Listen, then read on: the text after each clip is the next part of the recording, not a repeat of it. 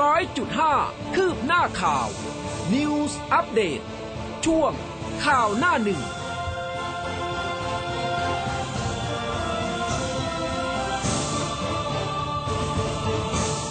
อรุณสวัสดิ์คุณผู้ฟังค่ะ ต้อนรับเข้าสู่ข่าวหน้าหนึ่งนะคะ ทางคลื่นข่าว m c o t News FM 100.5 เช้าวันนี้นะคะ 22 กุมภาพันธ์ 2565 เรียกได้ว่าเป็นเช้าวันอังคารที่สดชื่นมาก ๆ เลยนะคะ ต้อนรับคุณผู้ฟังค่ะ อุ้มกัสมานะคะ วันนี้มาเดี่ยวๆนะคะ โดดเดี่ยวแต่ไม่เดียวดายนะ เพราะว่ามีหัวใจของคุณผู้ฟังเนี่ยให้กำลังใจอุ้มอยู่นะคะ ก็วันนี้พี่เบสติดธุระนะคะ ก็อุบัติเหตุนิดนึงนะคะ ก็เดี๋ยวพรุ่งนี้มาแน่นอนนะคะสำหรับเช้านี้นะคะมีไลฟ์ค่ะผ่านทาง Facebook กดไลค์กดแชร์กันด้วยเนาะนะคะ อยู่คนเดียวก็ขอกำลังใจกันเยอะๆ แต่ว่าอาจจะไม่ค่อยได้ตอบข้อความคุณผู้ฟังนะคะ หรือไม่ก็กดดาวส่งกำลังใจให้อุ้มด้วยนะคะ ส่งดาวมาได้นะ แล้วก็หน้าเว็บไซต์ของเราค่ะ news 1 0 0 5 m c o t net นะคะ ยังรับฟังแล้วก็รับชมรายการได้อยู่เหมือนเดิมเลยนะคะ ส่วนพอดแคสต์นะส่วนอักษรตอนนี้นี่มีอัปเดตแล้วนะคะก็สามารถที่จะเข้าไปรับฟังกันได้เช่นกัน หลายๆ คนทักทายกันมาแล้วนะคะ อ่านข้อความกันสักนิดหนึ่งแล้วกันเนาะคุณอัตพลค่ะสวัสดีครับ คุณอุ้งคุณภูเบศนะคะ มีคุณจำรูนคุณปิติคุณพี่บุญชัยนะมีพี่ติ๋วนะคะ มีคุณหน่อย ส่วน Facebook Live นะคะ เช้านี้ค่ะ คุณเก๋มอร์นิ่งค่ะ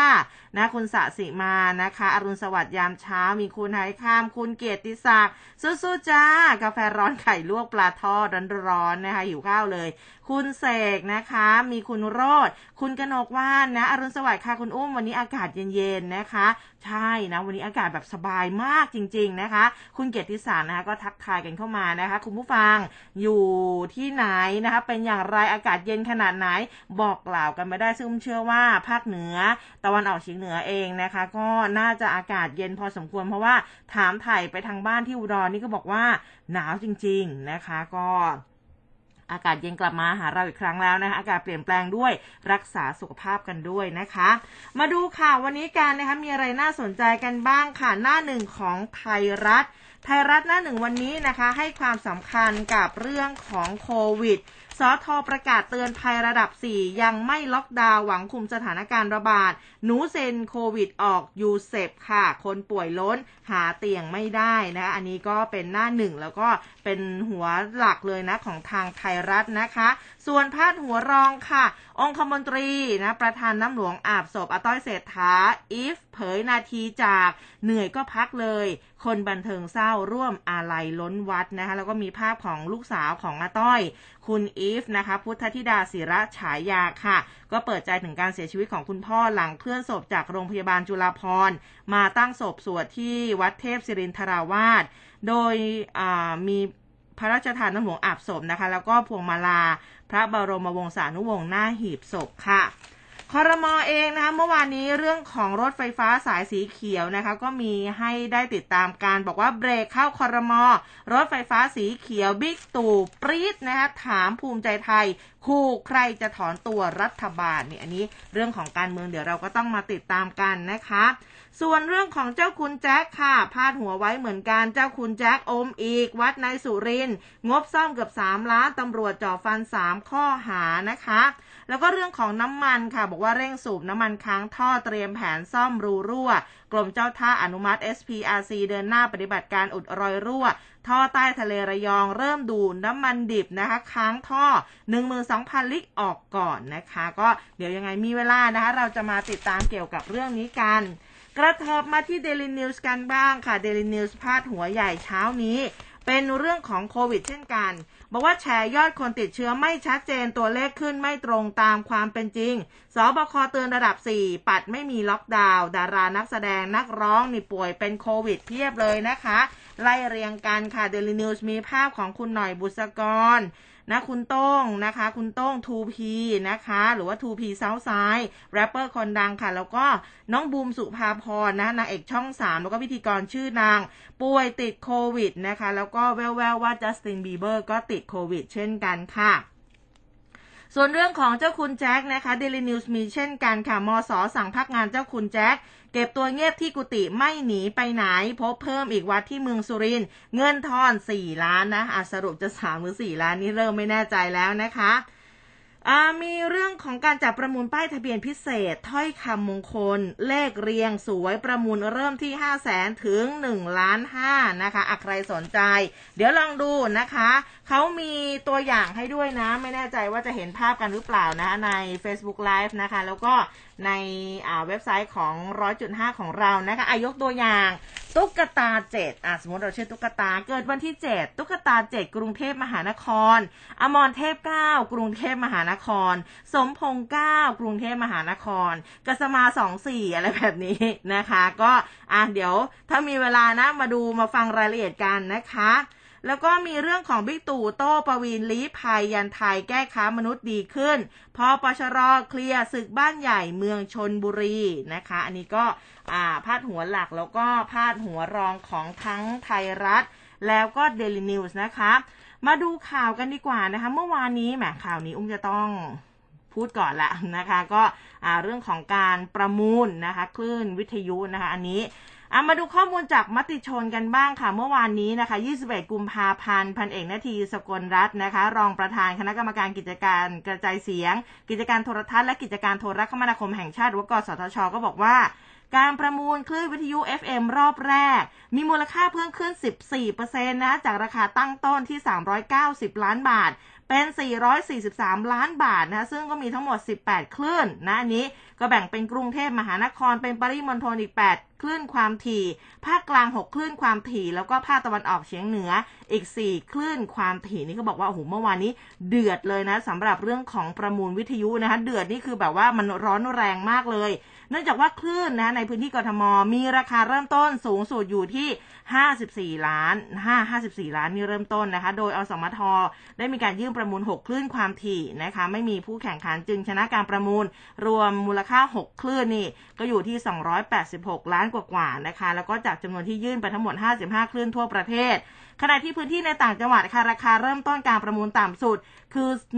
1,500,000บาท มีการแข่งขันมากกว่า 1 รายนะคะเพราะว่ามีการต่อเวลาการประมูลออกไปอีก 5 นาทีจำนวน 4 คลื่นนะมีคลื่นไหนบ้าง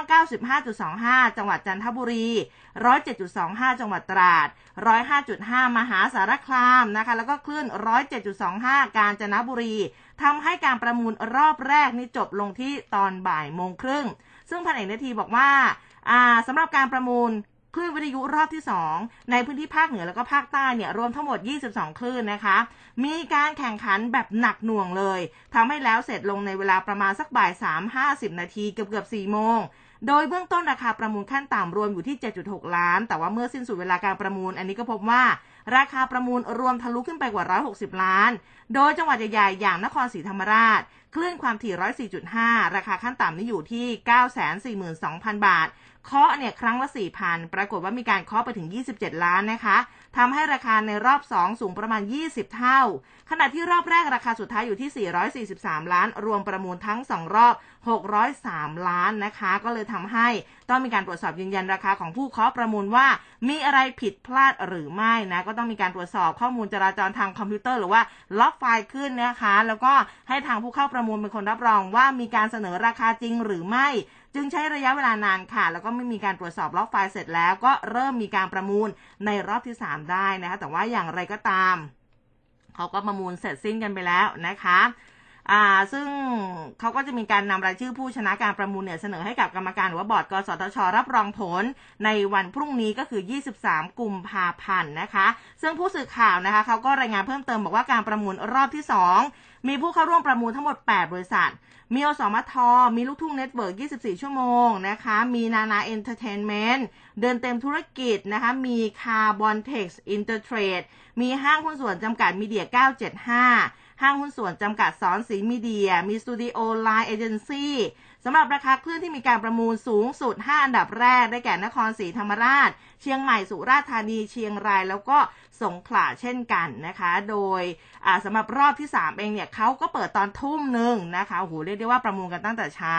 ซึ่งกำหนดเดิมก็จะต้องเปิดประมูลอรอบ 3 ตั้งแต่ช่วงบ่ายโมงครึ่งนะถึงบ่ายสองครึ่งนะคะ ก็มีการประมูลอีก 18 คลื่นความถี่แบ่งเป็นภาคตะวันออกเฉียงเหนือ 12 คลื่นความถี่ ภาคเหนือ 6 คลื่นความถี่ ถัดมารอบที่ 4 ค่ะ 13 คลื่นความถี่ก็แบ่งเป็นภาคตะวันออกเฉียงเหนืออีก 5 ความถี่แล้วก็ภาคใต้อีก 8 คลื่นความถี่ อันนี้เนี่ยเป็นเรื่องของคลื่นต่างจังหวัดที่เขาบอกว่าโอ้โหเดือดมากเมื่อวานนี้ พุ่งทะลุไป 20 เท่าเลยทีเดียวกระเถิบมาที่กรุงเทพอสมท เมื่อวานนี้นะคะ อันนี้ข้อมูลจากผู้จัดงานออนไลน์ค่ะพานหัวไว้ อสมทอัด286.89 ล้านประมูล 6 คลื่นวิทยุตอกย้ำผู้นำธุรกิจวิทยุครอบคลุมทั่วประเทศนะคะ ซึ่งเมื่อวานนี้ท่านรองศาสตราจารย์เกษมสารโชชาคอนพันธ์ค่ะ กรรมการผู้อำนวยการใหญ่บริษัทอสมทนะคะ ก็บอกว่าทางอสมทเองผู้นำธุรกิจวิทยุได้ดำเนินธุรกิจวิทยุกระจายเสียงระบบ FM มาอย่างยาวนานโดยตลอด ได้ยื่นประมูลคลื่นความถี่วิทยุระบบ FM มากที่สุดนะคะรวมทั้งสิ้น 55 คลื่น แบ่งเป็นคลื่นความถี่ในพื้นที่กรทม แล้วก็ปริมณฑล 6 คลื่น แล้วก็ภูมิภาค อีก 49 คลื่นเลยทีเดียวนะคะ ทั้งนี้การยื่นประมูลแต่ละคลื่นความถี่เนี่ยก็พิจารณาจากหลายปัจจัยด้วยกันและอย่างความสามารถในการสร้างผลกำไรความแข็งแกร่งของเครือข่ายในการครอบคลุมพื้นที่นะแล้วก็ความรับผิดชอบในบทบาทภารกิจทางสังคมของอสมท ที่เรามุ่งสร้างเสริมการเข้าถึงข้อมูลข่าวสารที่ถูกต้อง ได้อย่างครอบคลุมแล้วก็ทั่วถึงนะคะ โดยการใช้งบในการประมูลเนี่ยประมาณ 286 กว่าล้านเนี่ยนะคะสำหรับผลการประมูลครั้งนี้นะท่านบอกก็บอกว่าเป็นที่น่าพอใจนะคะโดยผลการประมูลนะอสมทเป็นผู้เสนอราคาสูงสุด ในการประมูลทั้งสิ้น 6 คลื่น ก็มี 95 นะคะ มี 96.5 5อ่ามี 99 นะคะ มี 100.5 ของเราด้วย มี 107 ด้วยนะคะ แล้วก็ เป็นเงินทั้งสิ้นเนี่ยก็อย่างที่บอกไปนะกว่า 286 ล้านนะคะ แล้วก็แนวทางในการบริหารคลื่น ความถี่วิทยุหลังจากนี้ก็จะเร่งสร้างการรับรู้ให้กับผู้ฟัง แล้วก็ผู้มีส่วนได้เสียทุกกลุ่ม เพื่อที่จะตอกย้ำถึงจุดแข็งของธุรกิจวิทยุที่มีเครือข่ายของเราเนี่ยครอบคลุมทั่วประเทศ ตลอดจะมีความพร้อมด้านบุคลากร แล้วก็ด้านสิ่งอำนวยความสะดวกนะ อย่างสตูดิโอของเราสถานีออกอากาศนะแล้วก็เครื่องส่งนะคะ ซึ่งบริษัทก็พร้อมสนับสนุนการให้บริการกับพันธมิตร ทางธุรกิจแล้วก็การให้บริการสังคมด้วย แล้วก็นอกจากนี้ตามแผนที่วางเอาไว้เนี่ยก็จะมีเรื่องของการปรับโครงสร้าง แล้วก็รูปแบบการบริหารจัดการนะคะ เรื่องของการจัดผังรายการให้ตอบโจทย์ กลุ่มเป้าหมายที่หลากหลาย มีการจัดสรรช่วงเวลาออกอากาศนะระหว่างสถานีวิทยุแต่ละแห่งกับการออกอากาศของเครือข่ายคลื่นส่วนกลาง เรื่องของการผลักดันคู่ขนานระหว่างการออกอากาศในรูปแบบเดิมกับรูปแบบดิจิทัลแพลตฟอร์มนะคะ แล้วก็ การจัดกิจกรรมเฉพาะกลุ่มผู้ฟังแล้วก็แฟนคลับนั่นเองนะคะ เอ๊ะ หรือเราจะมี fan meet ร้อยจุดห้าเออ นะคะ ก็ท่านก็บอกว่าแต่เดิมเนี่ย บมจ.อสมทบริหารคลื่นวิทยุ FM อยู่ 6 คลื่นนะอย่างที่อุ้มบอกไปนะคะ แล้วก็จริงๆเนี่ยจะมี 97.5 ด้วยสำหรับ Mellow 97.5 ที่ไม่ร่วมประมูลเนื่องจากว่า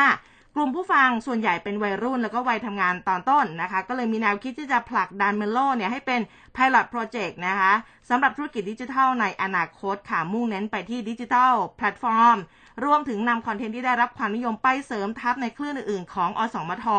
เน้นการทำกิจกรรม Exclusive นะคะกับกลุ่มผู้ฟัง แฟนคลับของศิลปินนะคะแล้วก็ on ground event ค่ะ ก็เป็นช่องทางสร้างไรายได้ แล้วก็ community นะ สร้าง community ให้กับนักจัดรายการแล้วก็กลุ่มผู้ฟังด้วยนะคะอะ หนึ่งเรื่องแรกก็เป็นเรื่องราวดีๆ ของคลื่นวิทยุของเรานั่นเองนะคะ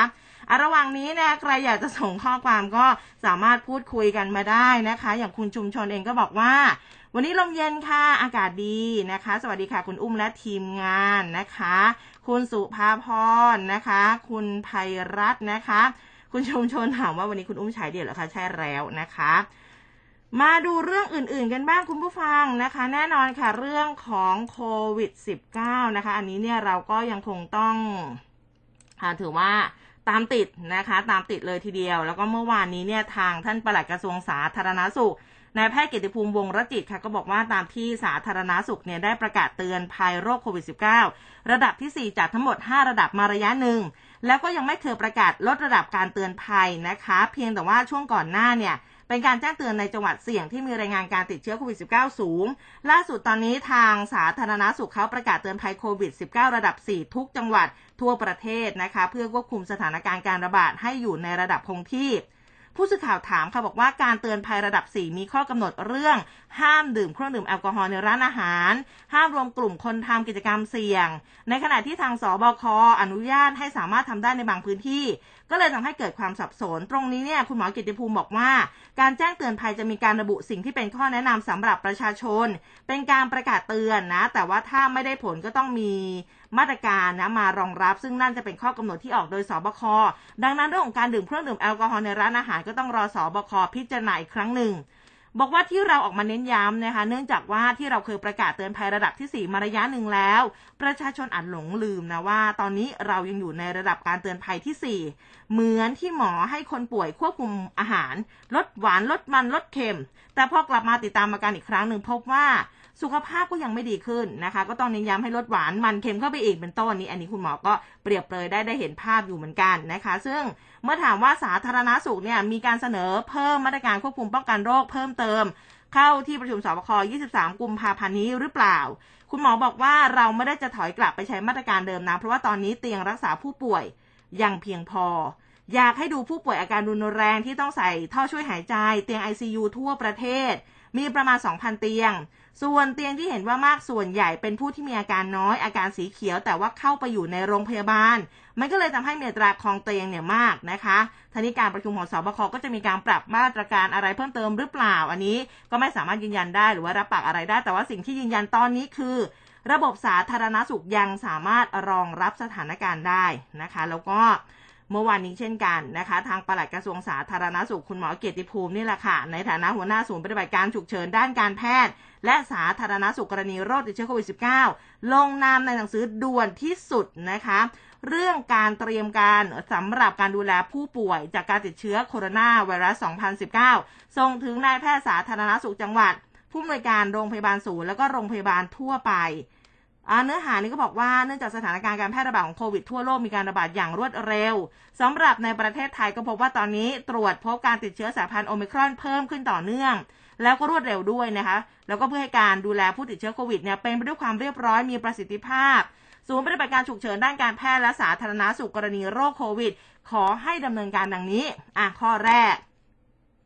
เตรียมความพร้อมค่ะ ด้านทรัพยากรเตียง บุคลากรทางการแพทย์ แล้วก็ระบบการดูแลรักษาแบบ Home Isolation แล้วก็ Community Isolation นะคะ รวมทั้งการรับผู้ป่วยเข้ารับการรักษาในโรงพยาบาลหรือว่าการแอดมิดในกรณีที่มีอาการมากแล้วก็รุนแรง 2 คือประชาสัมพันธ์หมายเลขโทรศัพท์ของจังหวัดแล้วก็โรงพยาบาลทุกแห่งนะ เพื่อให้ผู้ป่วยมีความมั่นใจที่จะเข้าถึงระบบบริการเมื่อติดเชื้อโควิด 3 คือเร่งรัดการฉีดวัคซีน 19 เข็มกระตุ้นหรือว่า booster dose นะคะในประชาชนทุกกลุ่ม โดยเฉพาะในผู้ที่มีอายุ 60 ปีขึ้นไป ผู้ที่มีโรคเรื้อรัง 7 กลุ่มโรค เพื่อป้องกันและก็ควบคุมการแพร่ระบาดตลอดจนลดความรุนแรงจากการติดโควิดและสุดท้ายค่ะสื่อสารให้ประชาชนป้องกันตนเองและครอบครัว ด้วยมาตรการ universal นะ prevention แล้วก็ VUCA นะคะ แล้วก็สร้างการรับรู้การดูแลรักษาผู้ป่วยจากการติดโควิด เพื่อให้สามารถดูแลตัวเองแล้วก็ครอบครัวได้นะ อันนี้ก็เป็นประกาศที่ออกมาทีนี้มาดูด้านของคุณอนุทินชาญวีรกูลกันบ้าง เมื่อวานนี้ช่วงบ่ายๆนะคุณอนุทินชาญวีรกูลรองนายกรัฐมนตรี และรัฐมนตรีว่าการกระทรวงสาธารณาสุขเนี่ยมีการลงนามค่ะในประกาศกระทรวงนะกำหนดให้โรคโควิด -19 รักษาตามสิทธิ์ ตามที่นายแพทย์ธเรศกรัษนัยรวิวงค์อธิบดีกรมสนับสนุนบริการสุขภาพหรือว่าสบสเสนอมา โดยจะมีผลเริ่ม 1 มีนาคมนี้นะคะ แล้วก็กำชับนายแพทย์ธเรศให้ชี้แจงให้สาธารณชนเนี่ยรับทราบว่า เรื่องนี้ไม่ได้เป็นการตัดสิทธิ์หรือว่ายกเลิกนะ แต่ว่าเป็นการกำหนดขั้นตอน แล้วก็มาตรฐานให้เกิดประสิทธิภาพ เกิดการใช้งบประมาณได้ เกิดประโยชน์สูงสุด แต่หากมีอาการฉุกเฉิน มีอาการวิกฤตเนี่ยนะคะ ยังสามารถใช้สิทธิ์ UCEPรักษาทุกที่ได้ ส่วนในการฉุกเฉินใช้ u s e p Plus ค่ะ ซึ่งก็จะมีการกำหนดหลักเกณฑ์ขั้นตอนออกมา แต่ในทางปฏิบัติก็เชื่อว่าไม่มีปัญหานะในเรื่องของการให้บริการนะคะ แล้วก็เมื่อวานนี้ค่ะ คุณอนุทินพูดอีกหนึ่งเรื่อง เรื่องของฟ้าทลายโจรนะคะ ท่านก็บอกว่าทางปลัดกระทรวงสาธารณาสุขนายแพทย์กิติภูมิวงรจิตนะคะ ก็รายงานอัตราการใช้เตียง แล้วก็เวชภัณฑ์ในการรองรับผู้ป่วยติดเชื้อโควิด -19 ให้คุณอนุทินฟังทุกเช้าเลยนะคะ ซึ่งก็บอกว่าแม้ว่าอัตราการคลองเตียงเนี่ยจะเพิ่มขึ้น แต่ก็อยู่ในระดับที่บริหารได้อยู่นะ แล้วก็ยืนยันว่าระบบสาธารณาสุขยังมีความสามารถในการดูแลผู้ป่วยค่ะ ทางนี้กรมการแพทย์แผนไทยแล้วก็การแพทย์ทางเลือกนะก็ขอให้สาธารณสุข สนับสนุนยาฟ้าทลายโจรรักษาผู้ป่วยที่ไม่มีอาการ ที่รักษาอาการจากที่บ้านแล้วก็สถานรักษาในชุมชนให้มากขึ้น เนื่องจากหากให้ฟาวิพิราเวียจะเกินขนาดนะคะ ดังนั้นหลายกรณีใช้ฟ้าทลายโจรเนี่ยดีกว่า โดยจะสนับสนุนการผลิตในประเทศบอกว่าห้ามมีการนำเข้าเด็ดขาดนะคะ แล้วก็บอกว่าอยู่ระหว่างการพิจารณาปรับลดการตรวจ RT-PCR สำหรับผู้ที่เดินทางเข้าประเทศ ผ่านระบบ Test and Go ให้เหลือเพียงแค่ 1 ครั้ง เนื่องจากมีข้อมูลรองรับว่าการตรวจ RT-PCR จำนวน 1 ถึง 2 ครั้งเนี่ย ประสิทธิภาพในการควบคุมโรคนั้นไม่แตกต่างกันเท่าไหร่นะคะอะเดี๋ยวก็มาดูกันอีกครั้งหนึ่งนะคะ ฟ้าทลายโจรนะคะ ก็ยังถือว่าเป็นตัวยาที่ต้องมีติดบ้านไว้นะ ต้องมีติดบ้านไว้จริง ๆนะคะ แต่ว่าดูในอ่า พวกชุดยาที่สาธารณาสุขส่งมารักษาพวกที่คือผู้ที่ป่วยเป็นโควิด -19 ตามบ้านเนี่ยนะคะ ก็ยังไม่มีนะสำหรับฟ้าทลายโจรก็จะมียาที่เกี่ยวกับป้องกันการไอมีฟาวิพิราเวียร์นะคะ มียาแก้ไอต่างๆ มีชุดถังขยะมีหน้ากากอนามัยเนี่ยอันนี้เมื่อวานนี้พอดีว่ามีคนรู้จักส่งมาให้นะคะ ก็บอกว่าเอออยากรู้ว่าแบบว่าในถุงนั้นอะ นะเขาเรียกว่าถุงยังชีพเนี่ยนะมีอะไรกันบ้างนะคะ ก็ส่งมาค่อนข้างที่จะเยอะอยู่พอสมควรอันทีนี้มาดูเรื่องของวัคซีนกันบ้างเผื่อใครที่อยากจะไปฉีดเข็มกระตุ้น อยากจะไปฉีดไฟเซอร์ อยู่ใกล้ๆนะคะหรือว่าอยู่ไกลก็ได้สำหรับโรงพยาบาลศรีธัญญาเขาเปิด Walk-in ฉีดวัคซีนไฟเซอร์ แล้วก็เปิดกันตั้งแต่เมื่อวานนี้แล้วนะคะ ไปจนถึง 25 กุมภาพันธ์ Walk-in จำกัดวันละ 1,000 คน โรงพยาบาลศรีธัญญาค่ะ เปิดให้ประชาชน walk in เข้ารับบริการฉีดวัคซีนไฟเซอร์ เข็มหนึ่งเข็มสองเข็มสามโอ้ใครยังไม่ได้รับเข็มหนึ่งนี่ไปรับไฟเซอร์เป็นเข็มแรกเลยนะ นะ รวมถึงเข็มสี่ด้วยนะคะ ตามเงื่อนไขที่โรงพยาบาลกำหนดนะคะ วันละหนึ่งพันคนเขาแบ่งเป็นรอบเช้าค่ะตั้งแต่ 8 โมงเช้าจนถึงเที่ยง ส่วนรอบบ่ายนะ บ่ายโมงจนถึง 3 โมงนะคะบ่าย 3 โมงเย็นนะ ที่ศูนย์ฉีดวัคซีนเฉพาะกิจ อาคารผู้ป่วยใน 9 ชั้นนะคะ อันนี้ก็ อะเดี๋ยวยังไงแวบลงไปลงรายละเอียดให้คุณผู้ฟังสักนิดหนึ่งนะคะ เผื่อใครสนใจจะ walk in ไปฉีดนะคะ ยังไงช่วงนี้เนี่ยอยากให้ฉีดเข็มกระตุ้นกันเยอะๆ หรือว่าใครที่ยังไม่ได้ฉีดเข็มแรกเลย แล้วก็อยากจะเปลี่ยนใจไปฉีด ไปฉีดเถอะนะคะ ก็สามารถที่จะไปฉีดได้นะเขาจำกัดวันละ 1,000 คนนะคะทีนี้มาดูเรื่องของรายงานจากสบคนะคะจังหวัดที่มีผู้ติดเชื้อโควิดสูงสุดในประเทศรายใหม่ แน่นอนค่ะ อันดับแรกยังคงเป็นกรุงเทพมหานครนะคะ อยู่ที่ตัวเลขอยู่ที่ 2,753 ราย นครศรีธรรมราช 960 ราย สมุทรปราการ 926 ราย ชลบุรี 884 ราย นนทบุรี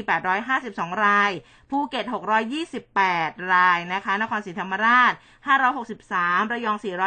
475 นะ มีนครปฐมนะคะ429 แล้วก็มีบุรีรัมย์ด้วยนะคะ แล้วก็รวมถึงปทุมธานีอันนี้ จำนวนเท่ากันก็คือ 421 รายนั่นเองค่ะเรียกได้ว่า เรายังคงติดเชื้อนะคะเป็นอันดับต้นๆนนะคะสำหรับกรุงเทพมหานครนะคะ แล้วก็กทมเองเขาก็ประกาศเฝ้าระวัง 54 คลัสเตอร์พบการระบาดในโรงเรียน ศูนย์ดูแลผู้สูงอายุนะคะมีแคมป์คนงานแล้วก็สถานที่ทำงาน เมื่อวานนี้ผู้ช่วยอขออภัยค่ะผู้อำนวยการสำนักอนามัยกรุงเทพมหานคร คุณป่านฤดีมโนมัยพิบูลย์ค่ะ ก็บอกว่า กทมเนี่ยเฝ้าระวังการแพร่ระบาดของโควิดนะที่พบผู้ติดเชื้อต่อเนื่อง มี 54 คลัสเตอร์ที่ต้องเฝ้าระวังค่ะ โดยเฉพาะในโรงเรียนที่มีการเวียนออนไซต์นะคะ มีแคมป์คนงานก่อสร้างสถานที่ทำงานแล้วก็ศูนย์ดูแลผู้สูงอายุ ทีนี้เนี่ยก็มีการยืนยันด้วยนะคะว่ากทมเองมีเตียงเพียงพอ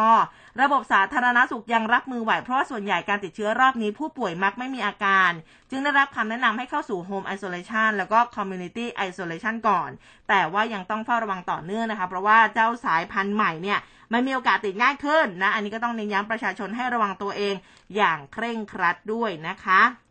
ทีนี้มาดูเรื่องของประกันสังคมกันบ้างนะคะ อันนี้ประกันสังคมหลาย ๆ ท่านอาจจะ มีสนใจอยู่นะคะว่าเออสรุปแล้วเนี่ย ประกันสังคมถ้าเราเป็นโควิดเขาจะช่วยเราอะไรยังไงไหม ทีนี้เป็นข้อมูลจากเพจศูนย์ต่อต้านข่าวปลอมค่ะเขาโพสต์ระบุว่า ตามที่มีการเผยแพร่ข้อมูลเกี่ยวกับประเด็นเรื่องสำนักงานประกันสังคม เปิดขึ้นทะเบียนแล้วก็รายงานตัวผู้ประกันตนกรณีว่างงานรูปแบบใหม่ผ่านระบบออนไลน์ทางศูนย์ต่อต้านข่าวปลอมได้มีการดำเนินการตรวจสอบข้อเท็จจริง โดยสำนักงานประกันสังคมกระทรวงแรงงาน พบว่าประเด็นดังกล่าวนั้นเป็นข้อมูลจริงนะคะ โดยผู้ประกันตนมาตรา 39 จะได้รับเงินทดแทนการขาดรายได้เนี่ยร้อยละ 50 โดยคิดจากฐานอัตราการนำส่งเงินสมทบของผู้ประกันตนมาตรา 39 39 นะคะ นั่นก็คือ 4,800 บาท จ่ายครั้งละไม่เกิน 90 วัน ปีละไม่เกิน 180 วัน ยกเว้นแพทย์เนี่ยวินิจฉัยให้เป็นโรคเรื้อรัง ไม่เกิน 365 วันต่อปีปฏิทิน ส่วนสูตรการคำนวณนี่นะคะเขาบอกว่าให้ใช้ฐานค่าจ้าง 4,800 บาท หารด้วย 30 วัน ก็จะได้ค่าจ้างเฉลี่ยวันละ 160 คูณอีก 50%ก็คือ 80 บาทนั่นเองนะคะ อันนี้ก็ก็แจกวันละ 80 บาทนะสำหรับผู้ประกันตัวมาตรา 39 ถ้าติดโควิด แล้วก็มีการกักตัวด้วยนะคะทีนี้มาดูทางด้านคุณหมอธีรวัตรเหมจุธากันบ้างผู้อำนวยการศูนย์วิทยาศาสตร์ สุขภาพโรคอุบัติใหม่ คณะแพทยศาสตร์จุฬาลงกรณ์มหาวิทยาลัยค่ะเมื่อวาน คุณหมอโพสต์ Facebook ห่วงการติดเชื้อโควิดสายพันธุ์โอเมิครอน บอกว่าจะติดเชื้อเพิ่มเป็น 2 เท่านะ ซึ่งในประเทศไทยตัวเลขสูงขึ้นจริง แต่ไม่เป็นไปตามที่ควรจะเป็นไปตามประเทศนะคะ ที่มีประเทศต่างๆเนี่ยมีการรายงาน ซึ่งแสดงถึงความจำกัดในการตรวจไม่ว่าจะเป็น PCR หรือว่า ATK แล้วก็ประกาศของทางการเนี่ยก็ไม่สนับสนุนในการตรวจตามสถานพยาบาลน้อยใหญ่ ยกเว้นคนที่มีความเสี่ยง แล้วก็สิ่งที่น่ากังวลนะคะ คุณหมอก็บอกว่าสิ่งที่น่ากังวลนะโอมิครอนสายพันธุ์ย่อย BA.2 มันแพร่เชื้อเร็วกว่า ก็น่าจะติดซ้ำซ้อนได้ใหม่ แล้วก็อาการรุนแรงกว่านะคะอันนี้เนี่ยคุณหมอก็ค่อนข้างที่จะห่วงสำหรับเจ้าสายพันธุ์นี้นะคะ แล้วก็สายพันธุ์ย่อย BA.2 ที่ติด แล้วก็แพร่เชื้อเร็วด้วย ส่วนทางด้านศูนย์แถลงข่าวโรคติดเชื้อไวรัสโคโรนา 2019 คุณหมอธงชัยกิรติหัตถยากร รองปลัดกระทรวงสาธารณาสุขค่ะท่านพูดถึงสถานการณ์โควิด และก็การเตือนภัยระดับที่ 4 ทั่วประเทศ จากสถานการณ์การแพร่ระบาดสัปดาห์ที่ผ่านมายอดผู้ติดเชื้อโควิดในประเทศและก็ต่างประเทศเนี่ยมีแนวโน้มที่สูงขึ้นนะคะอย่างที่เราทราบกัน ในส่วนของบ้านเราประเทศไทยเนี่ยคาดการณ์1-2 สัปดาห์นี้ระดับผู้ติดเชื้อยังคงอยู่ในระดับสูง แล้วก็ปฏิเสธไม่ได้ว่ามาจากการรวมกลุ่มกันนะคะในการสังสรรค์ โดยขอให้หลีกเลี่ยงการไปสถานที่แออัดหรือพบคนหมู่มาก ถ้าพบว่าตัวเองนะมีอาการคล้ายกับไข้หวัดใหญ่เบื้องต้น ขอให้ตรวจด้วยชุดตรวจคัดกรองโควิด ด้วยตัวเองหรือว่า ATK ก่อนนะคะทั้งนี้วัคซีนโควิด -19 จำนวน 2 เข็ม คุณหมอบอกว่าอาจจะไม่เพียงพอต่อการติดเชื้อ อันนี้ขอให้ไปรับวัคซีนเข็มกระตุ้นโดยเร็วนะถ้าครบกำหนดระยะเวลาแล้วนะคะ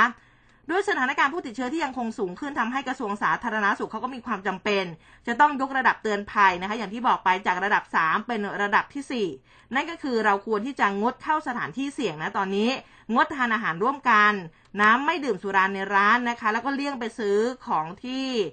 มีคนจำนวนมากนะคือพยายามอย่าแบบว่าอย่าไปที่คนเยอะๆนะคะ เลี่ยงใกล้ชิดกับผู้อื่นนอกบ้าน งดร่วมกิจกรรมกลุ่มตามเกณฑ์ต่างๆ นะ มาตรการทำงานที่บ้านก็ให้ได้ร้อยละ 50 ถึงร้อยละ 80 ชะลอการเดินทางข้ามจังหวัดค่ะ หากจำเป็นให้ใช้รถส่วนตัว เลี่ยงไปต่างประเทศ แล้วก็หากเข้าประเทศต้องปรับตัวในสถานที่กักกันนะคะ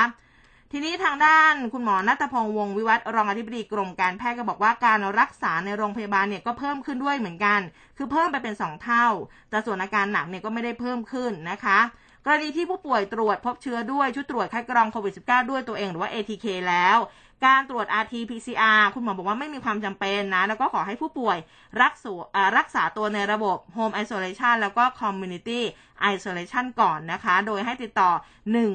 1330 แต่ว่าใครที่มีอาการหนักอันนี้ให้ติดต่อ 1669 ก็จะมีรถมารับไปส่งที่โรงพยาบาล แต่ว่าอันนี้เนี่ยในเคสที่เคสที่หนักนะนะคะ อันนี้ก็ฝากกันไว้ด้วยนะคะ หลายๆคนนะคะ ทักทายกันมานะวันนี้ขอบคุณมากๆเลยนะคะ ก็อะเดี๋ยวเดี๋ยวอ่านข้อความไปสักนิดนึงแล้วเดี๋ยวค่อยไปพักกันนะ คุณหนันบุญทักทายกันมานะคะ คุณสกุลเมคาคุณชุมชนบอกว่ามีบางคนที่ยังไม่ยอมรับสักเข็มก็มีนะ บอกว่ารอวัคซีนใบยานะคะ คุณประเสริฐนะคะ ก็บอกว่าบางพลีนี้อากาศเย็นมากเลยครับนะคะ คุณสุวรรณาชอบคุณลูกมันข่าวเราฟังทุกเช้าเลย แต่วันนี้เหนื่อยหน่อยนะนะคะ จริงๆ อ่านข่าวไม่เหนื่อยค่ะเหนื่อยตอนใส่หน้ากากทำไมอ่านนี่แหละคุณผู้ฟังนะมีคุณอาอารุโนนะคะอรุณสวัสดิ์เข้ากรุงเทพมีความเย็นครับนะคะ ก็ขอบคุณมากๆนะคะ เอาเป็นว่าเดี๋ยวไปพักกันสักแป๊บหนึ่งนะคะ กลับมาค่ะมีอีกหลายเรื่องเลย รอคุณผู้ฟังอยู่ แล้วก็มีประกาศจากวัดจุฬามณีด้วยนี่นะคะที่มีการประกาศปิดต่อเนื่อง แล้วก็ไม่มีกำหนดด้วยค่ะ เดี๋ยวช่วงหน้าเรามาฟังรายละเอียดกันตอนนี้พักกันสักครู่ค่ะ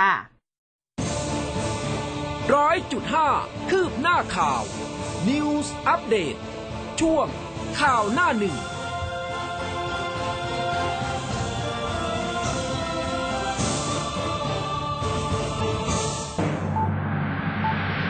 สวัสดีครับ ผมอัดพิสารวานิชรายการ Good Morning อาเซียน ผมจะนำท่านเข้าสู่ประเด็นลึกและรอบด้านของอาเซียน จีน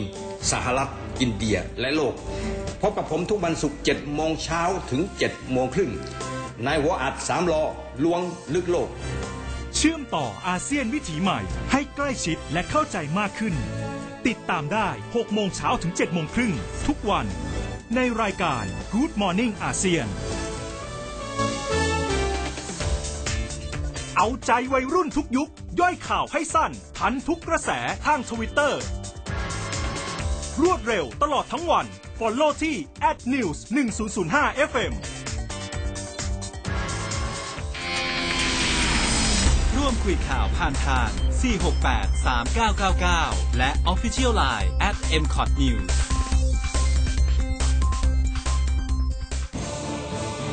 ร้อยจุดห้าคืบหน้าข่าว News อัปเดตช่วงข่าวหน้าหนึ่ง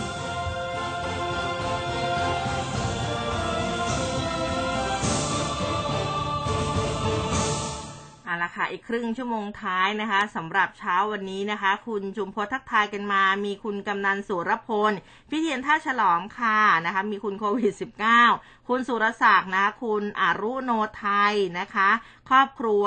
พุชคณิตนะคะ แล้วก็คุณนันลพัฒน์นะคะ แล้วก็มีคุณอัตพลนะคะ ก็ทักทายกันเข้ามาขอบพระคุณมาก ๆนะคะ มาดูข้อมูลจากมติชนกันบ้างมติชนเขาลงไว้ บอกว่าประกาศวัดจุฬามณีปิดต่อเนื่องไม่มีกำหนดนะคะ ซึ่งทางนายกนกเดชลิขิตวัฒนเศรษฐ์นะคะวายาวัจกรวัดจุฬามณีก็บอกว่าเนื่องจากสถานการณ์การแพร่ระบาดของโควิด ในสมุทรสงครามเนี่ยนะคะ ก็เพิ่มจำนวนผู้ติดเชื้อมากขึ้นอย่างต่อเนื่อง แล้วก็หน่วยงานราชการ มีผู้เกี่ยวข้องนะคะของจังหวัดนะคะผู้ที่มีส่วนเกี่ยวข้องของจังหวัด ได้ติดต่อประสานงานกับทางวัดจุฬามณี ให้ประกาศเรื่องการเปิดวัดออกไปแบบไม่มีกำหนดนะคะ ก็คือปิดวัดแบบต่อเนื่อง ไม่มีกำหนดเปิดวัด เพื่อลดการเสี่ยงติดเชื้อ แล้วก็การชุมนุมของประชาชนที่จะเดินทางมาที่วัดนะคะ ดังนั้นเพื่อเป็นการให้ความร่วมมือกับทางจังหวัดสมุทรสงคราม วัดจุฬามณีค่ะ จึงออกประกาศวัดจุฬามณีฉบับที่ 6 นะคะ ทับ 2565 เรื่องปิดวัดจุฬามณีต่อเนื่องไม่มีกำหนดนะคะ ก็ขอประกาศให้ทราบโดยทั่วกัน ประกาศณวันที่ 21 กุมภาพันธ์นะคะ ส่วนสถานการณ์นะโควิด -19 นะคะ ที่สมุทรสงครามเองเนี่ยพบผู้ป่วยติดเชื้อโควิดพุ่งอีก 131 คน รวมยอดผู้ติดเชื้อสะสมตั้งแต่ 1 มกราคมนะจนถึง 21 กุมภาพันธ์นี้อยู่ที่ 1,589 คน แต่ว่าไม่มีผู้เสียชีวิตทำให้ยอดเสียชีวิตสะสม 2 คนนะคะรักษาหายสะสมรวม 1,093 คน แล้วก็มีผู้ที่รักษาตัวที่โรงพยาบาลหลักๆอีก 245 คนนะคะอะใครที่ มีการวางแผนนะคะ วางแผนที่จะไปวัดจุฬามณีตอนนี้ก็คืออาอาจจะต้องติดตามในเรื่องของประกาศเนาะนะคะ เพราะว่าก็ปิดอย่างไม่มีกำหนดนะคะมาดูกันที่เรื่องของการเมืองกันบ้างเมื่อวานนี้ท่านนายกรัฐมนตรีให้สัมภาษณ์ผู้สื่อข่าวกันแต่เช้าเลยนะคะพลเอกประยุทธ์จันทร์โอชาอท่านก็ตอบคำถามผู้สื่อข่าวนะคะ เช้าเมื่อวานนี้กรณีพักภูมิใจไทยขู่ถอนตัวพักร่วมรัฐบาล หากร่างพระราชบัญญัติกัญชงกัญชาไม่ผ่านสภา โดยทนายกย้อนถามว่าเขาขู่ใครขู่ผมหรือเปล่านะ ก็ไปว่ากันมา ผมไม่ได้เข้าสภาไปยกอ่าไปยกมือเมื่อไหร่นะ รัฐบาลทำเต็มที่ครบขั้นตอนอยู่แล้ว ก็เป็นเรื่องของสภาพิจารณากันเอง หลังจากนี้ถ้ารัฐบาลไม่สนับสนุนก็คงไม่เข้าสภานะคะ ซึ่งก่อนหน้านี้เนี่ยทางคุณสุประชัยโพสุสสนครพนมพักภูมิใจไทย แล้วก็รองประธานสภาผู้แทนราษฎรก็บอกว่าพักภูมิใจไทยจะถอนตัวจากการอาออกจากพักร่วมรัฐบาลหากร่างพรบกัญชงกัญชาเนี่ยไม่ผ่านความเห็นชอบจากสภานะอันนี้เดี๋ยวก็ต้องไปดูกันนะคะ แต่ว่าเมื่อวานนี้เนี่ยนะคะท่านนายกก็ตอบคำถามอีกหนึ่งเรื่องนั่นก็คือเรื่องของคดีค้ามนุษย์ด้วยนะคะ ท่านก็บอกว่าช่วงนี้เนี่ยขอให้เบาๆลงนะเนื่องจากผ่านศึกอภิปรายทั่วไปตามมาตรา 152 มาแล้ว จะดีไม่ดีหรือไม่ตนไม่รู้ แต่ยืนยันว่าตนผู้ความจริงไม่เคยโกหกใครนะอะไรที่เป็นประโยชน์หรืออะไรที่ยังไม่เรียบร้อย ตนก็พร้อมที่จะนำมาพิจารณาแก้ไขภายใต้กรอบกฎหมาย ขอให้ทุกคนเนี่ยช่วยกันเพราะว่าตอนนี้ประเทศชาติมีปัญหาอยู่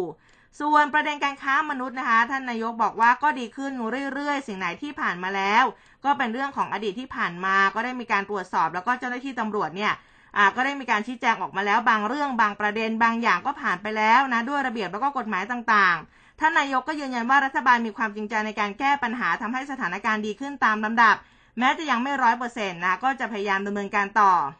ส่วนกรณีของพลตำรวจตรีประวีนพงศิรินค่ะอดีต รองผู้บัญชาการตำรวจภูธรภาค 8 หัวหน้าชุดสืบสวน คดีค้ามนุษย์โรฮิงญาเนี่ยนะคะไม่ได้รับความเป็นธรรม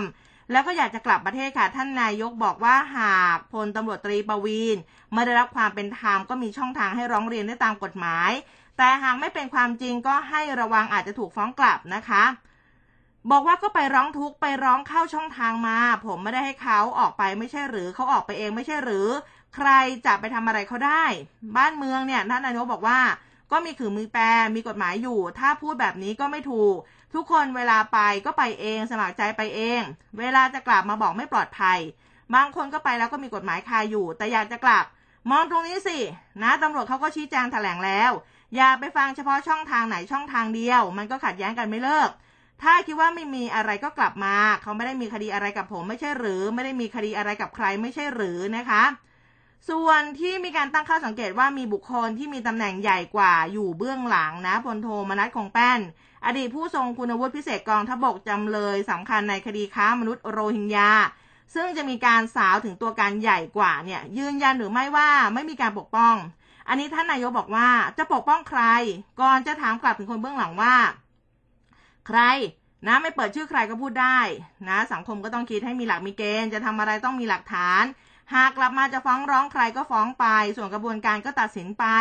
แต่ถ้าฟ้องแล้วไม่ใช่เขาก็ฟ้องกลับเท่านั้นนะเขาอยู่กันด้วยกฎหมาย ไม่ใช่อยู่กันด้วยการพูดกันไปพูดกันมา แล้วก็มาขยายความอยู่แบบนี้นะคะนนี้เมื่อวานนี้ท่านนายกก็ให้สัมภาษณ์นะเกี่ยวกับเรื่องของประเด็นนี้ ทีนี้มาดูที่รัฐสภากันบ้างคุณผู้ฟังนะเมื่อวานนี้คุณชวนหลีกภัยนะประธานรัฐสภาเป็นประธานในพิธีตั้งศาลพระสยามเทวทิวเทวทิราชนะคะ พระเสื้อเมือง พระทรงเมือง พระภูมิชัยมงคลนะคะ แล้วก็ศาลตายายประจำรัฐสภาค่ะ โดยมีผู้แทนพรรคการเมือง สมาชิกสภาผู้แทนราษฎร มีสมาชิกวุฒิสภา มีบุคลากรของรัฐสภานี่เข้าร่วมนะคะ โดยในพิธีมีหัวหนพามนะคะสำนักพระราชวังเป็นผู้ประกอบพิธี อัญเชิญพระสยามเทวทิราช พระเสื้อเมือง พระทรงเมือง พระภูมิชัยมงคลขึ้นประดิษฐานบริเวณศาลด้านหน้าอาคารรัฐสภา ฝั่งสภาผู้แทนราษฎร เพื่อความเป็นสิริมงคลแล้วก็เป็นสิ่งศักดิ์สิทธิ์คู่บ้านคู่เมือง ที่ประดิษฐานอยู่คู่กับอาคารรัฐสภานะคะ ซึ่ง เมื่อวานนี้คุณชวนหลีกภัยเองก็มีการให้สัมภาษณ์ด้วยนะคะพูดถึงการประชุมร่วมรัฐสภา เพื่อพิจารณาร่างพระราชบัญญัติประกอบรัฐธรรมนูญ ว่าด้วยพักการเมืองและการเลือกตั้งสมาชิกสภาผู้แทนราษฎรค่ะ บอกว่าวิปสามฝ่ายมีการหารือร่วมกัน โดยจะต้องพิจารณาให้จบภายในไม่เกิน 2 วัน แล้วก็จะมีการหารือกันในวันที่จะมีการพิจารณาอีกครั้งว่าการมาธิการจะมีชุดเดียว หรือกี่ชุดนะ ซึ่งกฎหมายนั้นมี 2 เรื่องแต่มี 10 ฉบับ โดยจะมีการพิจารณาครั้งละหนึ่งเรื่อง แล้วก็ตั้งการมาธิการ จากนั้นจะพิจารณาต่ออีกเรื่องหนึ่ง ส่วนเรื่องของเวลาก็กำหนดไว้ให้ฝ่ายละหกชั่วโมงท่านนี้ไม่น่ากังวลเรื่องขององค์ประชุมเนื่องจากเป็นการประชุมร่วมรัฐสภานะคะ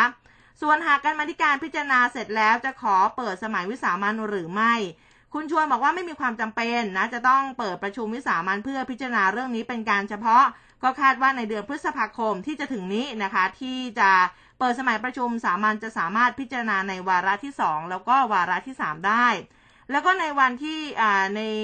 อาคารรัฐสภาเมื่อวานนี้เนี่ยนะคะ ท่านคุณชวนเนี่ยก็มีการตั้งนะคะได้เป็นประธานในพิธีตั้งศาลพระสยามเทวาธิราชนะคะอย่างที่บอกกันไปนะคะ ซึ่งท่านก็บอกว่าเพื่อความเป็นสิริมงคลนะแล้วก็เป็น สิ่งศักดิ์สิทธิ์ที่อยู่คู่บ้านคู่เมืองที่ประดิษฐานอยู่คู่กับอาคารรัฐสภา มาตั้งแต่อาคารรัฐสภาหลังเดิมนะคะ ถนนอู่ทองในนะคะ ถ้าอยากเห็นภาพนะสามารถที่จะเข้าไปดูในเว็บไซต์ของร้อยจุดห้าของเราได้หรือว่าใน Facebook ก็ได้นะคะ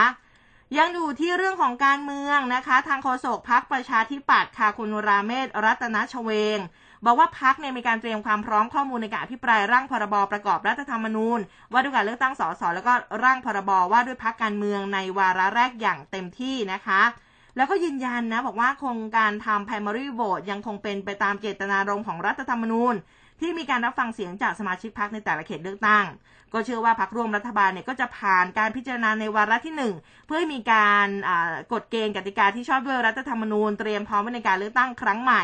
แล้วก็เชื่อว่าทุกพักการเมืองจะเห็นพ้องต้องการในการเร่งพิจารณา ให้อยู่ภายใต้กรอบระยะเวลาที่รัฐธรรมนูญกำหนดอะอันนี้ของทางประชาธิปัตย์นะเขาบอกว่าเขาพร้อมพิจารณาร่างกฎหมายเลือกตั้งพักการเมือง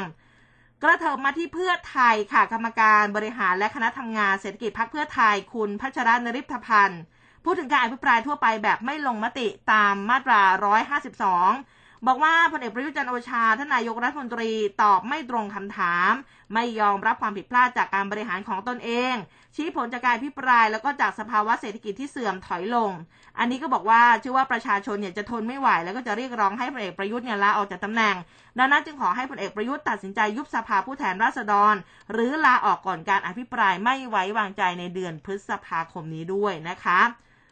อีกหนึ่งท่านนะคะนานๆทีจะออกมาพูดนะคะคุณตรีนุชเทียนทองค่ะ รัฐมนตรีว่าการกระทรวงศึกษาธิการ ท่านก็บอกว่าก็เชื่อนะกรณีที่ประชุมสภา ผู้แทนราษฎรล่มหลายต่อหลายครั้ง เนื่องจากองค์ประคุอ่าองค์ประชุมเนี่ยไม่ครบนะคะ จะไม่ส่งผลกระทบต่อการพิจารณาร่างพรบการศึกษาแห่งชาติ แล้วก็ร่างพรบส่งเสริมการเรียนรู้นะ ซึ่งตอนนี้ร่างพรบฉบับดังกล่าว อยู่ระหว่างการวิเคราะห์รายละเอียดในข้อกฎหมาย เพื่อให้เกิดความยืดหยุ่น เพราะว่าการศึกษาเนี่ยมีการเปลี่ยนแปลงอยู่ตลอดเวลา การจัดทำต้องมองไปถึงการศึกษาในอนาคตด้วย แต่อย่างไรก็ตามนะคะ คุณตรีนุบอกว่าก็เชื่อมั่นกับการมาธิการวิสามันว่าจะเร่งพิจารณาร่างพรบการศึกษาฉบับนี้โดยเร็วที่สุดเพราะถือว่าเป็นเรื่องสำคัญนะแล้วก็ถือเป็นกฎหมายแม่ที่กำหนดรายละเอียดเอาไว้เรียบร้อยแล้วนะคะ ปิดท้ายการเมืองที่คุณหญิงสุดารัตน์เกยุราพันธ์ค่ะประธานพักไทยสร้างไทย เมื่อวานนี้พร้อมกับนายสุธาชันแสงผู้บริหารพักนำขบวนคาราวานสร้างไทย 77 จังหวัดค่ะลงพื้นที่พบปะประชาชนที่เขตทุ่งครุนะพร้อมเปิดตัวนายฉัดพลขวัญบัวค่ะว่าที่ผู้สมัครสอกอเขตทุ่งครุ ก็มีประชาชนชาวทุ่งครุเนี่ยให้การต้อนรับอย่างคึกคักเลยคุณหญิงสุดารัตน์บอกว่าได้รับการร้องเรียนจากประชาชนจำนวนมาก ถึงสถานการณ์โควิดที่กลับมาแพร่ระบาดอย่างหนักในช่วงนี้ บอกว่าเตียงโรงพยาบาลเริ่มไม่พอ ซึ่งน่าจะเป็นห่วงอย่างมาก ก็ขอให้รัฐบาลเนี่ยอย่านิ่งนอนใจ ให้เตรียมความพร้อมในการรับมือแล้วก็เร่งหามาตรการในการกำกับควบคุมการแพร่ระบาดของโควิด -19 โดยเร็ว แล้วก็จี้รัฐบาลให้ทบทวนมาตรการการฉีดวัคซีนสูตรไข้ให้กับเด็กนะคะ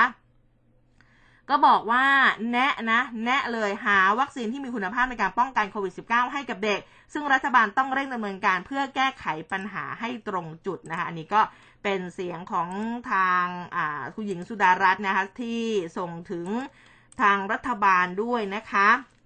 มาดูเศรษฐกิจกันบ้างค่ะ คุณผู้ฟังเมื่อวานนี้นายเดรุชาพิชยานันท์ค่ะท่านเลขาธิการสำนักงงานสภาพัฒนาการเศรษฐกิจและสังคมแห่งชาติ หรือว่าสสชหน้านี้เนี่ยหลายคนก็เป็นประเด็นนะ เห็นโพสต์ในโซเชียลมีเดียเยอะเหมือนกัน แต่ว่าแบบมีอิโมจิแบบตาโตๆนิดหนึ่งนะคะ ก็บอกว่า GDP ไตรมาสที่ 4 ปี 2564 ขยายตัวร้อยละ 1.9 เมื่อเทียบกับช่วงเดียวกันของปีก่อนหน้า ส่งผลให้ GDP ปี 2564 โตร้อยละ 1.6 โตกว่าที่คาดการไว้ว่าจะขยายตัวที่ร้อยละ 1.2 พร้อมคาดการเศรษฐกิจไทยปี 2565 จะขยายตัวในช่วงร้อยละ 3.5 ถึง 4.5 โดยมีปัจจัยสนับสนุนสำคัญนะคะจากการปรับตัวที่ดีขึ้นของอุปสงค์ภายในประเทศ การฟื้นตัวของภาคการท่องเที่ยว รวมทั้งการขยายตัวอย่างต่อเนื่องของการส่งออก แล้วก็แรงขับเคลื่อนจากการลงทุนภาครัฐนะอันนี้เนี่ยทางสสชอเองเขาก็บอกว่า GDP ไทยปีที่แล้วปี 64 โต 1.6%เลยนะคะ แล้วก็คาดว่าปีนี้ก็จะโตอีกเหมือนกัน 3.5 ถึง 4.5%นะคะ กระเถิบมาที่อธิบดีกรมการค้าภายในค่ะ คุณวัฒนศักย์เสือเอี่ยม เมื่อวานนี้กล่าวในวงเสวนาหัวข้อโครงการประกันรายได้สินค้า 5 สินค้าเกษตร ในงานสัมมนาเรื่องประกันรายได้สินค้าเกษตร 5 สินค้า โดยกระทรวงพาณิชย์ ในรูปแบบแบบ live streaming นะคะ อันนี้ในข้อมูลจากทางมติชน ซึ่งทางคุณวัฒนศักย์นี่ก็บอกว่าโครงการประกันรายได้เป็นการจ่ายส่วนต่าง แล้วก็โอนเข้าบัญชีพี่น้องเกษตรกรโดยตรง โดยการเอาเงินนะคะ ของทกสเนี่ยจ่ายออกไปก่อน แล้วค่อยตั้งเบิกกับทางรัฐบาล คือเงินไม่ได้หนีไปไหน หน่วยงานราชการภาคเอกชนพี่น้องเกษตรกรเข้ามาช่วยกันวางแผนระบบกำหนดราคายืนยันโครงการประกันรายได้มีความโปร่งใส แล้วก็บอกว่าพืชเกษตรต้องกินต้องใช้ บางประเทศมีเงิน แต่ไม่รู้ตรงไหนจะเอามารับประทาน ต้องรักษารากเหง้าของประเทศไทย ให้รู้สึกว่ามีความมั่นคง มีอาชีพ การประกันรายได้มีเพียงพอในระดับหนึ่ง มีมาตรการคู่ขนานยกระดับราคาที่สูงขึ้น โดยผลักดันการส่งออกสินค้าเกษตรเองก็ยังไปได้ดีนะคะแล้วก็สินค้าเกษตรยังสามารถพัฒนาต่อยอดแปรรูปได้ อย่างเช่นมันสำปะหลังก็เอามาทำเป็นภาชนะ ข้าวก็เอามาทำเครื่องสำอาง ก็ส่งผลดีกับเกษตรกรสร้างรายได้ให้กับประเทศ ส่วนการประกันรายได้ก็สามารถสร้างหลักประกันในอาชีพเกษตรที่มีความมั่นคง พร้อมมาตรการคู่ขนานเพื่อให้กลไกตลาดเนี่ยทำงาน พร้อมยกราคาให้สูงให้ตอบโจทย์พี่น้องเกษตรกรได้นะคะ บอกว่ามาตรการต่างๆ ที่ออกมาคู่ขนานมาตรการเสริมเข้ามาอย่างเรื่องของข้าวนะก็จะมีโครงการให้เกษตรกรเนี่ยชะลอขาย หมายความว่าไปเก็บในยุ้งก่อน เก็บเสร็จแล้วก็เอาข้าวไปที่ทกสตีมูลค่าเอาเงินออกมาใช้ก่อน ถึงเวลาคาเอ่อถึงเวลาราคามันดีขึ้นเนี่ยก็ค่อยไปถ่ายออกมา เหมือนกันกับสากลโรงสี เรามีอินเซนซีฟช่วยในเรื่องของดอกเบี้ย เพื่อให้เขามีกำลังในการรับซื้อผลผลิตจากพี่น้องเกษตรกร เพราะถ้าเกิดไม่มีตัวกลไกที่สร้างให้เขารู้สึกตื่นตัวที่จะเข้าไปรับซื้อ ส่วนมันสำปะหลังเองนะคะ ก็บอกว่ามีมาตรการรวบรวมให้ผู้รวบรวม ว่าจะเป็นผู้ส่งออกโรงแป้ง ในการที่จะไปรับซื้อหรือว่าแปรรูปแล้วก็ส่งออกเป็นขาหนึ่งแต่ขาหนึ่งเนี่ยก็คู่ขนานกันไปกับการพัฒนาคุณภาพ แล้วก็บอกว่าที่ผ่านมา ปีที่แล้วให้เครื่องสับมันไปแล้วกว่า 600 เครื่อง โดยปีนี้นะคะคณะกรรมการนโยบายและบริหารจัดการมันสำปะหลัง ที่ท่านจุรินร์ลักษณะวิสิทธิ์เนี่ยเป็นประธานก็อนุมัติไปอีก 600 กว่าเครื่องอะก็ถือว่าเป็นสัญญาณที่ดีอยู่เหมือนกันนะสำหรับอ่าภาคการเกษตรนะคะ อันนี้ก็นำมาบอกกล่าวกันนะคะ ทีนี้พาคุณผู้ฟังไปเที่ยวเกาะสมุยกันดีกว่านะคะ พาไปเที่ยวเกาะสมุยข้อมูลจากแนวหน้า กาะสมุยกระตุ้นท่องเที่ยวชุมชนค่ะ คุณผู้ฟังจัดกิจกรรม หลากกินอยู่ดูหมุยอ่านะคะเมื่อวานนี้การท่องเที่ยวแห่งประเทศไทยสำนักงานเกาะสมุยค่ะ ร่วมกับภาคเอกชนแล้วก็หน่วยงานต่างๆ เขาจัดกิจกรรมตลาดชุมชน หลาดกินอยู่ดูหมุยอ่ามีทางนายชยพลอินทรสุภานายอำเภอเกาะสมุยนะคะพร้อมกับนายรามเนตรใจกว้างนายกเทศมนตรีนครเกาะสมุยค่ะร่วมเปิดงานนะคะ ที่สุราษฎร์ธานีนี่แหละที่เกาะสมุย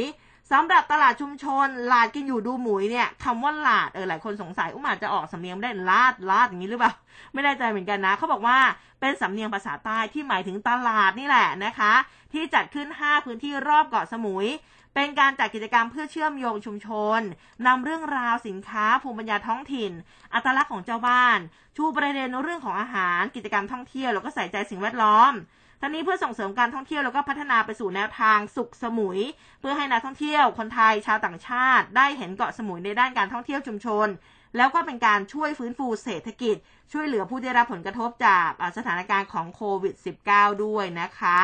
แล้วก็เรียกได้ว่านายกสมาคมการท่องเที่ยวโดยชุมชนอำเภอเกาะสมุยก็บอกว่า จากกิจกรรมนี้ขึ้นมาเนี่ยก็เพื่อเป็นการเชื่อมโยง สร้างความสัมพันธ์ระหว่างผู้ประกอบการ แล้วก็ชุมชนให้มีส่วนร่วมด้วยกัน โดยใช้อาหารของเกาะสมุยนี่แหละนะคะของที่มีเอกลักษณ์ของแต่ละชุมชน เข้ามานำเสนอทำให้มีคนรู้จักสินค้าของชุมชนมากขึ้น ทำให้ผู้ประกอบการนำเที่ยวผู้ประกอบการโรงแรมรับรู้มากขึ้น ซึ่งก็เป็นการต่อยอดที่ดีแล้วก็สร้างรายได้ให้กับชุมชนด้วย ใครว่างแวะเวียนไปเลยนะสำหรับที่เกาะสมุยนะจริงๆเนี่ยยังไม่เคยไปเลยนะคะสำหรับเกาะสมุยนะคะ แล้วก็เชื่อว่างานนี้เนี่ยน่าจะเป็นการที่อบอุ่นมากๆเลยนะคะ แล้วก็น่าท่องเที่ยวมากๆเลยนะสำหรับกิจกรรมตลาดชุมชน ลาดกินอยู่ดูหมุยอะนะคะ ใครที่ว่างนะคะ ก็สามารถที่จะแวะเวียนไปได้นะคะ เอาละค่ะเดี๋ยวพักกันสักครู่หนึ่งนะแหมคุณผู้ฟังก็บอกกล่าวกันมาตั้งแต่เช้าแล้วว่าสำหรับเอ๊ะเช้านี้เนี่ยนะคะ อากาศเย็นสบายเหลือเกิน ต่างจังหวัดนะคะแต่ละสถานที่เป็นอย่างไรกันบ้างนะคะ เดี๋ยวมาติดตามในช่วงของสายฟ้าพยากรณ์ตอนนี้พักกันสักครู่ค่ะร้อยจุดห้าคืบหน้าข่าว News Update ช่วงข่าวหน้าหนึ่ง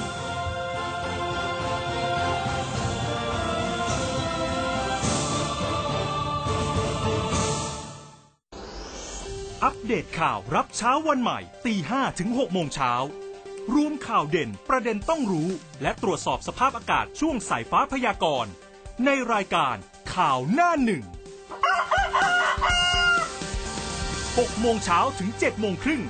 เปิดมุมมองข่าวรอบโลก พร้อมเจาะข่าวอาเซียน กับเครือข่ายนักข่าวอาเซียนตัวจริงเสียงจริง ในรายการ Good Morning อาเซียน 7 โมงครึ่งถึง 8 โมง สรุปข่าวให้คุณทันทุกข่าว ไม่พลาดทุกประเด็นในรายการก้าวทันข่าว คลื่นข่าว m c o t News รู้ทัน รู้ลึก รู้จริง รู้ทุกสิ่งที่เป็นข่าว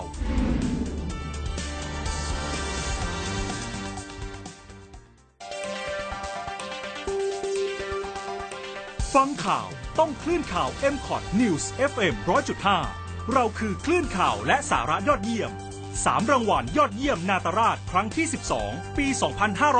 2563 และได้รับการจัดอันดับความไว้วางใจในแบรนด์เป็นอันดับหนึ่งในกลุ่มสื่อวิทยุ จากผลสำรวจ Digital News Report 2021 คลื่นข่าว m c o t News รู้ทัน รู้ลึก รู้จริง รู้ทุกสิ่งที่เป็นข่าว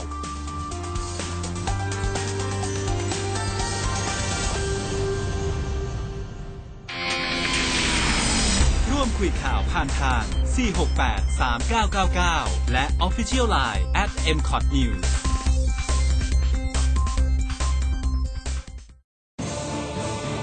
ร้อยจุดห้าคืบหน้าข่าว News Update ช่วงข่าวหน้าหนึ่ง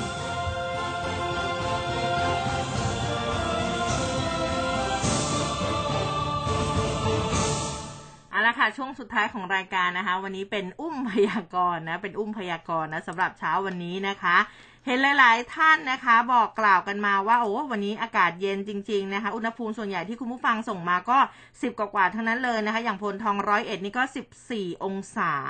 เยอะมากนะคะ ก็สำหรับเช้านี้เนี่ยหลาย ๆ คนก็บอกว่าอากาศหนาวจริง ๆ นะคะ หนาวจริง ๆ นะ ยังไงก็รักษาสุขภาพกันด้วย มาดูจากทางเว็บไซต์ของกรมอุตุนิยมวิทยากันสักนิดนึงนะคะสภาพอากาศประจำวันนี้นะคะ 22 กุมภาพันธ์ ภาคเหนือเองนะคะ อากาศยังคงเย็นอยู่นะ ฝนเล็กน้อยบางแห่ง อุณหภูมิต่ำสุดนะที่ทำให้อุ้มอิจฉาเหลือเกิน 16-19 องศาเซลเซียส ยอดดอยอากาศหนาวถึงหนาวจัดนะคะ อุณหภูมิต่ำสุด 6-14 องศาเซลเซียส ภาคอีสานค่ะ อากาศเย็นถึงหนาวเช่นกัน มีฝนเล็กน้อยนะ บางพื้นที่ อันนี้อุณหภูมิต่ำสุดที่ 12ถึง16 องศา โอ้อิจฉาหนักเข้าไปอีกนะคะ ยอดภูเนี่ยอากาศหนาวมากนะคะ อุณหภูมิต่ำสุด8ถึง14 องศาเซลเซียส ส่วนภาคกลางเองค่ะ อากาศเย็นในตอนเช้า ฝนฟ้าขนองเล็กน้อย ร้อยละสิบของพื้นที่นะคะ ส่วนมากก็บริเวณราชบุรี สมุทรสงคราม สมุทรสาคร อุณหภูมิต่ำสุดก็ยังเย็นๆสบายๆนะ 19ถึง21 องศา ส่วนภาคตะวันออกนะคะ อากาศเย็นในตอนเช้าฝนฟ้าขนองร้อยละสิบของพื้นที่ส่วนมากที่ชลบุรีระยองจันทบุรีแล้วก็ตราด อุณหภูมินะสบายๆค่ะ 19-23 องศาเซลเซียสส่วนภาคใต้ฝั่งตะวันออกฝั่งตะวันตกนะคะฝนฟ้าขนอง แต่นิดหน่อยนะร้อยละ30ของพื้นที่ อุณหภูมิต่ำสุดค่ะ 23-25 องศาเซลเซียสนะคะ กรุงเทพมหานครปริมณฑลอากาศเย็นในตอนเช้าฝนฟ้าขนองร้อยละสิบของพื้นที่ อุณหภูมินะคะมีหน้าละสบายๆ21ถึง22 ถือว่าเป็นกำไรนะของคนกรุงเทพแต่อากาศหนาวๆแบบนี้เนี่ยนะคะ สิ่งที่อุ้มนึกถึงนอกจากกาแฟ ชาร้อนๆน้ำเต้าหู้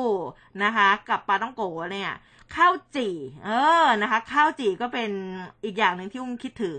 ว่าแล้วเดี๋ยวหลังจากหกโมงเนี่ย ก็จะไปที่รัชดาซอยสี่นะ ไม่ได้ไปเที่ยวแต่อย่างใดไปหาซื้ออาหารกิน เขามีข้าวจี่ขายด้วยนะ อากาศเย็นๆแบบนี้ มาเที่ยวหนองคายต้องกินเมนูข้าวจี่ขายดีคลายหนาวอิ่มท้อง อันนี้ข้อมูลจากแนวหน้านะคะแหมชวนคุณผู้ฟังไปเที่ยวตลอดเลยนะพออากาศเย็นๆแบบนี้ สภาพอากาศที่หนองคายตอนนี้ค่ะ ฝนตกลงมาอย่างหนักเลยนะคะ ก็มีทั้งตกหนักด้วยอากาศก็เย็นด้วยนะคะ คือช่วงเมื่อวานนี้เขาบอกว่าคือฝนตกแล้วก็แบบเอ๊เหมือนจะหยุดตกหรือเปล่าท้องฟ้ามันก็ครึ้มๆลมฝนพัดกระหน่ำนะคะ ก็เลยส่งผลอากาศมันหนาวเย็น อุณหภูมิลดลงต่ำเหลือประมาณ 16-17 องศา ซึ่งจากสภาพอากาศดังกล่าวทำให้ต้องมีการบริโภค อาหารอุ่นๆ ร้อนๆ ปรุงสดใหม่ๆ ปิ้งย่างนะคะ ไม่ใช่ปิ้งย่างชาบูนะ เออ นะคะ แบบว่าหมูปิ้งนะคะ โดยเฉพาะเรื่องของข้าวจี่ ข้าวเหนียวนึ่งเอามาปั้น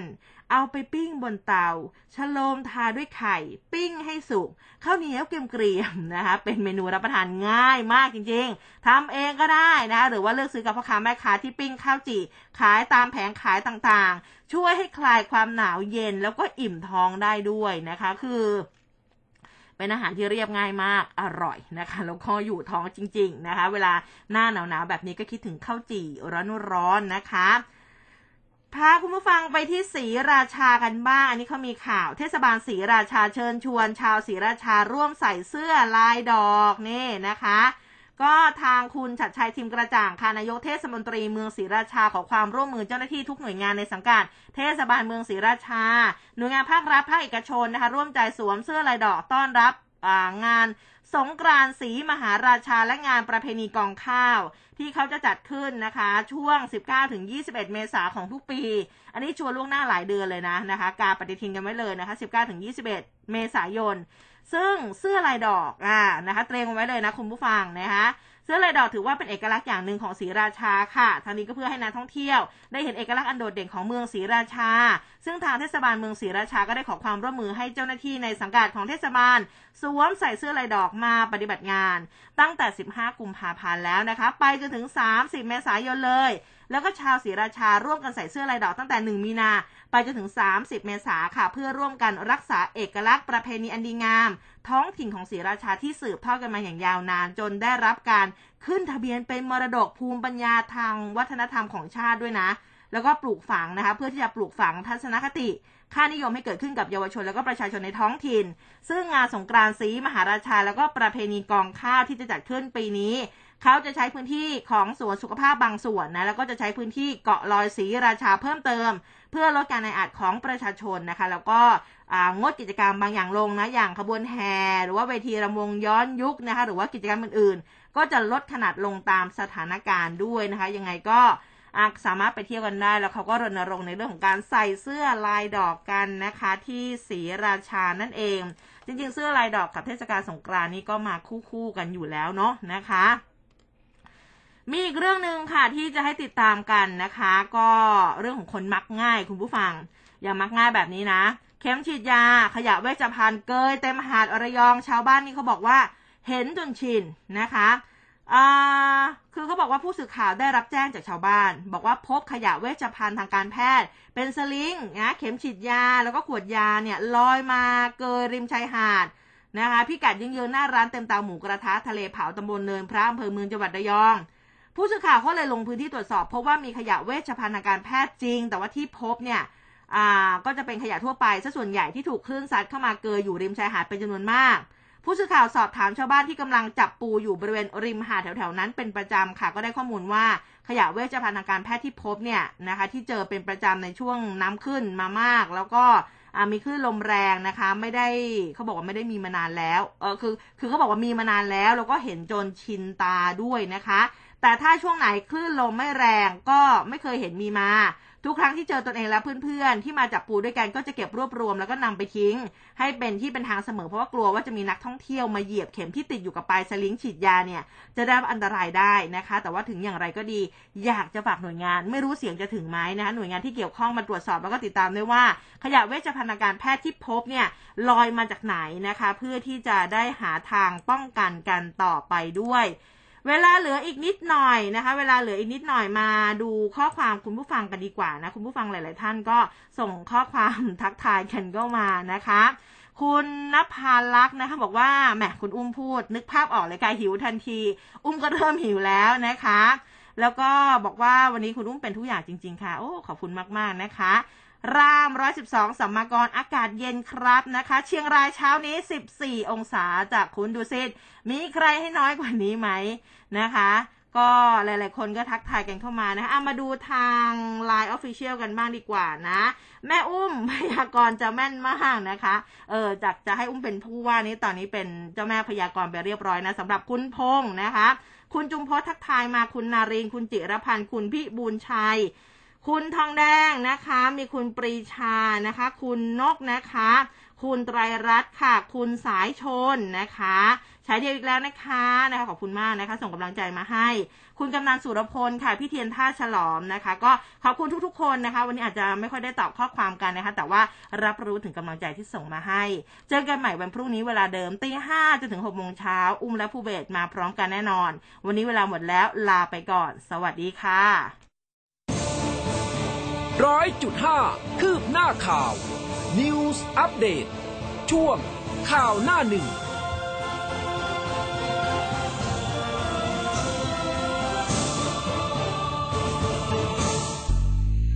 คุณกำลังฟัง คลื่นข่าว m c o t News FM